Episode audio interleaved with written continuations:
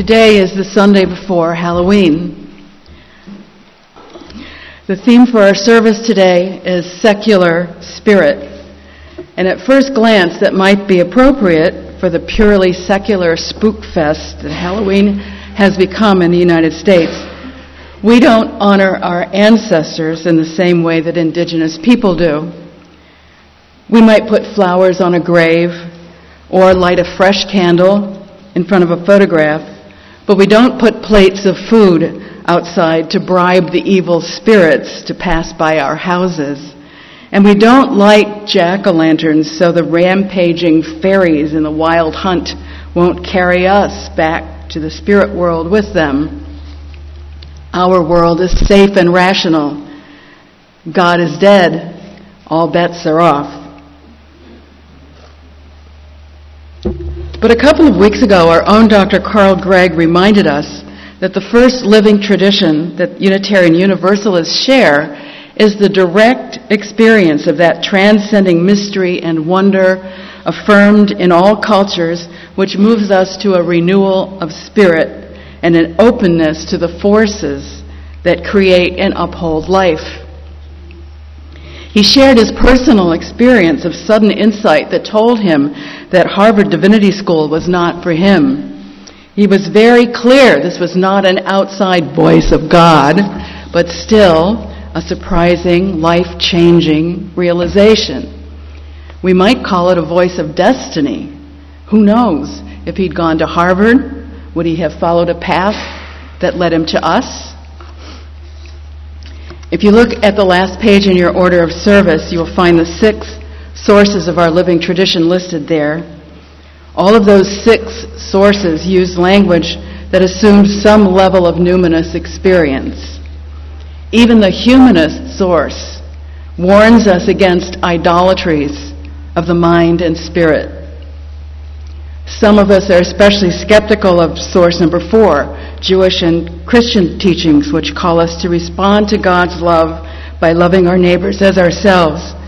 It's that old time religion, that old black magic not based in reality, because life and its origins are random and meaningless. Shakespeare's Macbeth probably said it best.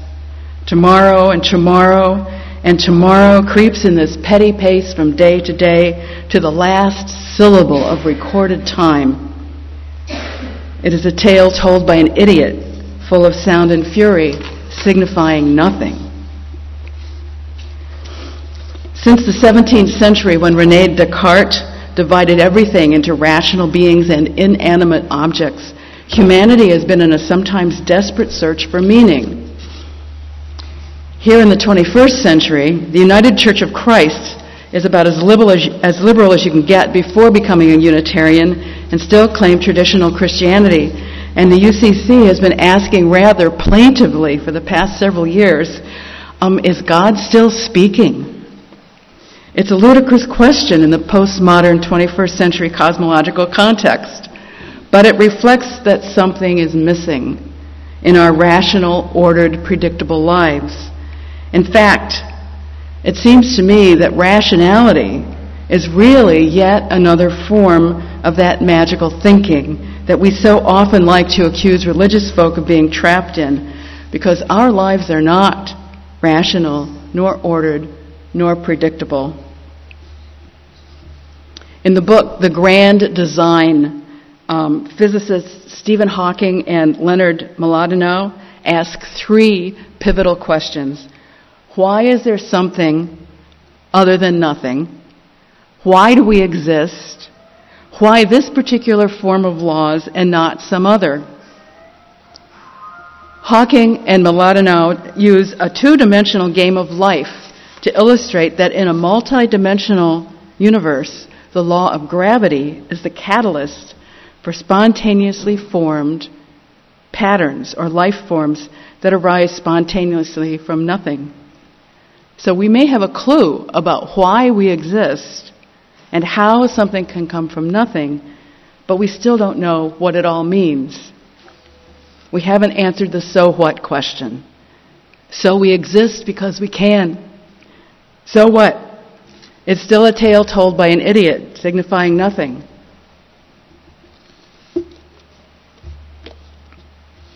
Well, I'd like to suggest that we consider what might be called the re enchantment or entrancement of human life. In pre modern times, that is, before the Enlightenment in the 17th century, most people experienced themselves as part of the natural world around them and took their cues for living from that natural world. And God was an immanent presence, not some transcendent manipulator. For example, Hildegard of Bingen was an abbess who lived from 1098 to 1179. Hildegard wrote the following The air, blowing everywhere, serves all creatures. Ever is the firmament its support.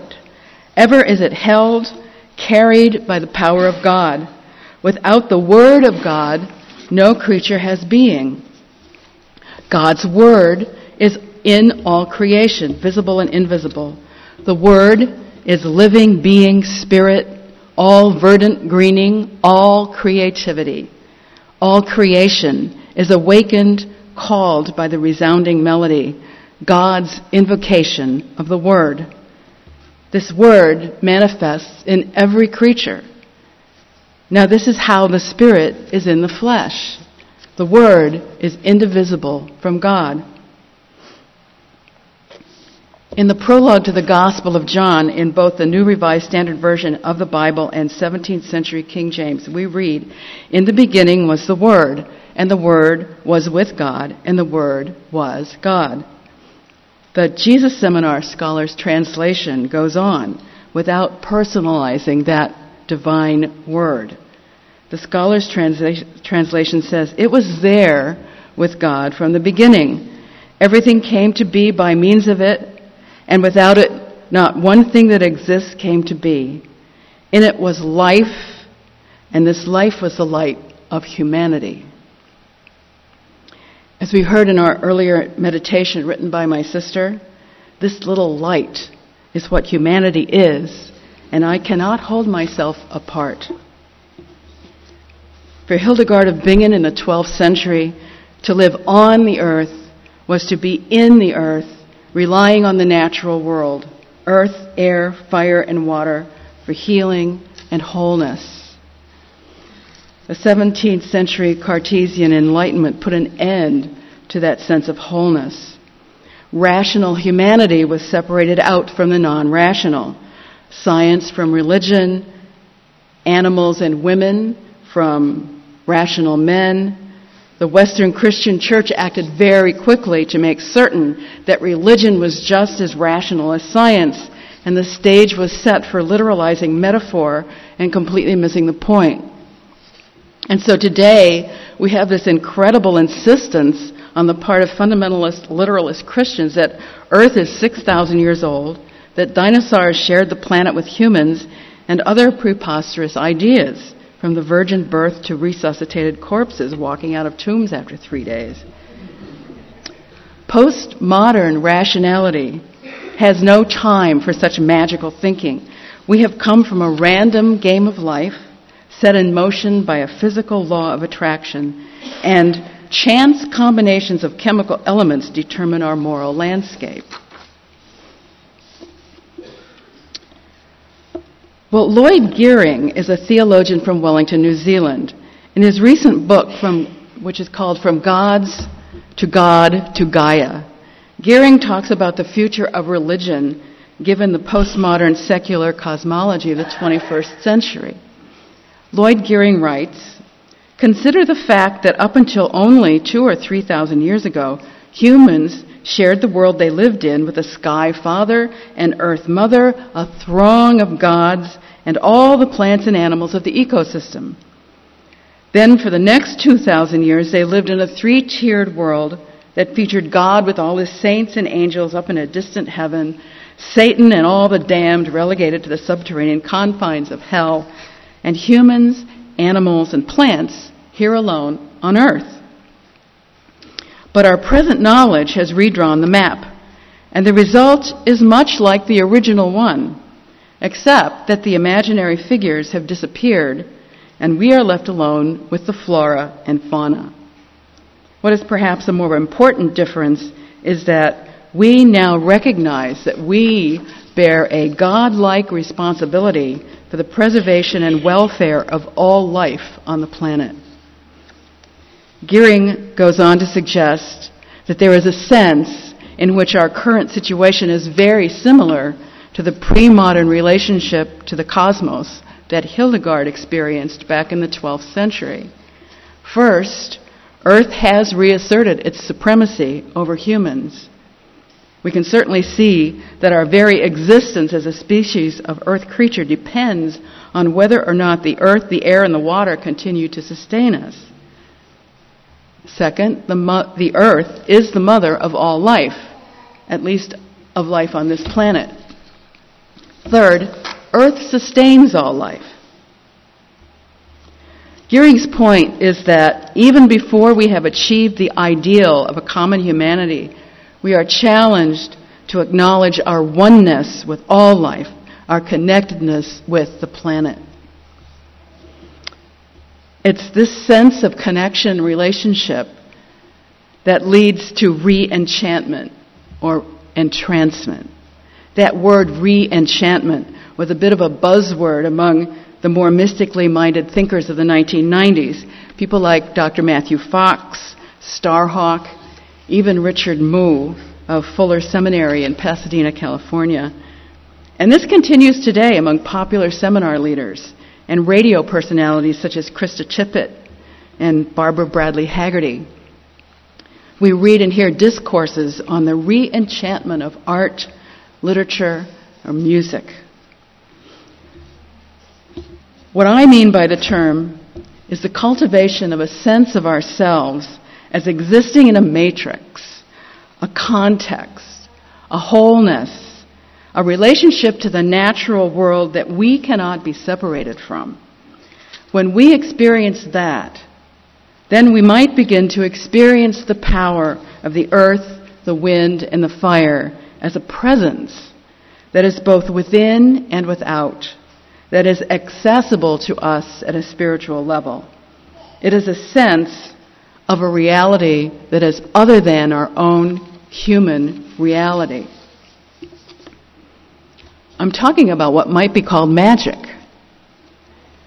In a recent interview on NPR, um, to the best of our knowledge, uh, writer David Abram said this.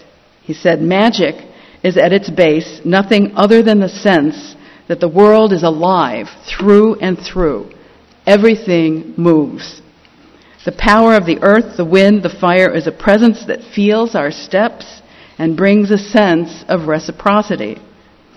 When magic is dismissed as illusion, nature itself begins to be conceived as inert and inanimate.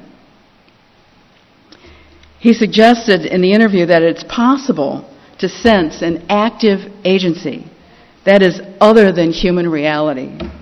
And when we lose touch with that other reality, David Abrams says, we live more and more in our heads, online. Nature begins to fade from our awareness. It is no longer touched with lively intensity. So we can realize a mutual give and take with the powers of earth, air, fire, and water. We can experience that some other reality than our own is active, perhaps even aware. For example, in the interview, David Abram talked about magic tricks, sleight of hand, making coins appear and disappear, seemingly through solid flesh. We call that dishonest trickery. And when we think about pre modern primitive health care in those terms, for example, the shaman with his rattles or the village wise woman with her herbs and spells, we see a nightmare of dangerous illusion perpetrated by evil quacks. But sleight of hand is actually useful for healing. The purpose for the medieval healer or the tribal shaman was not to trick the patient.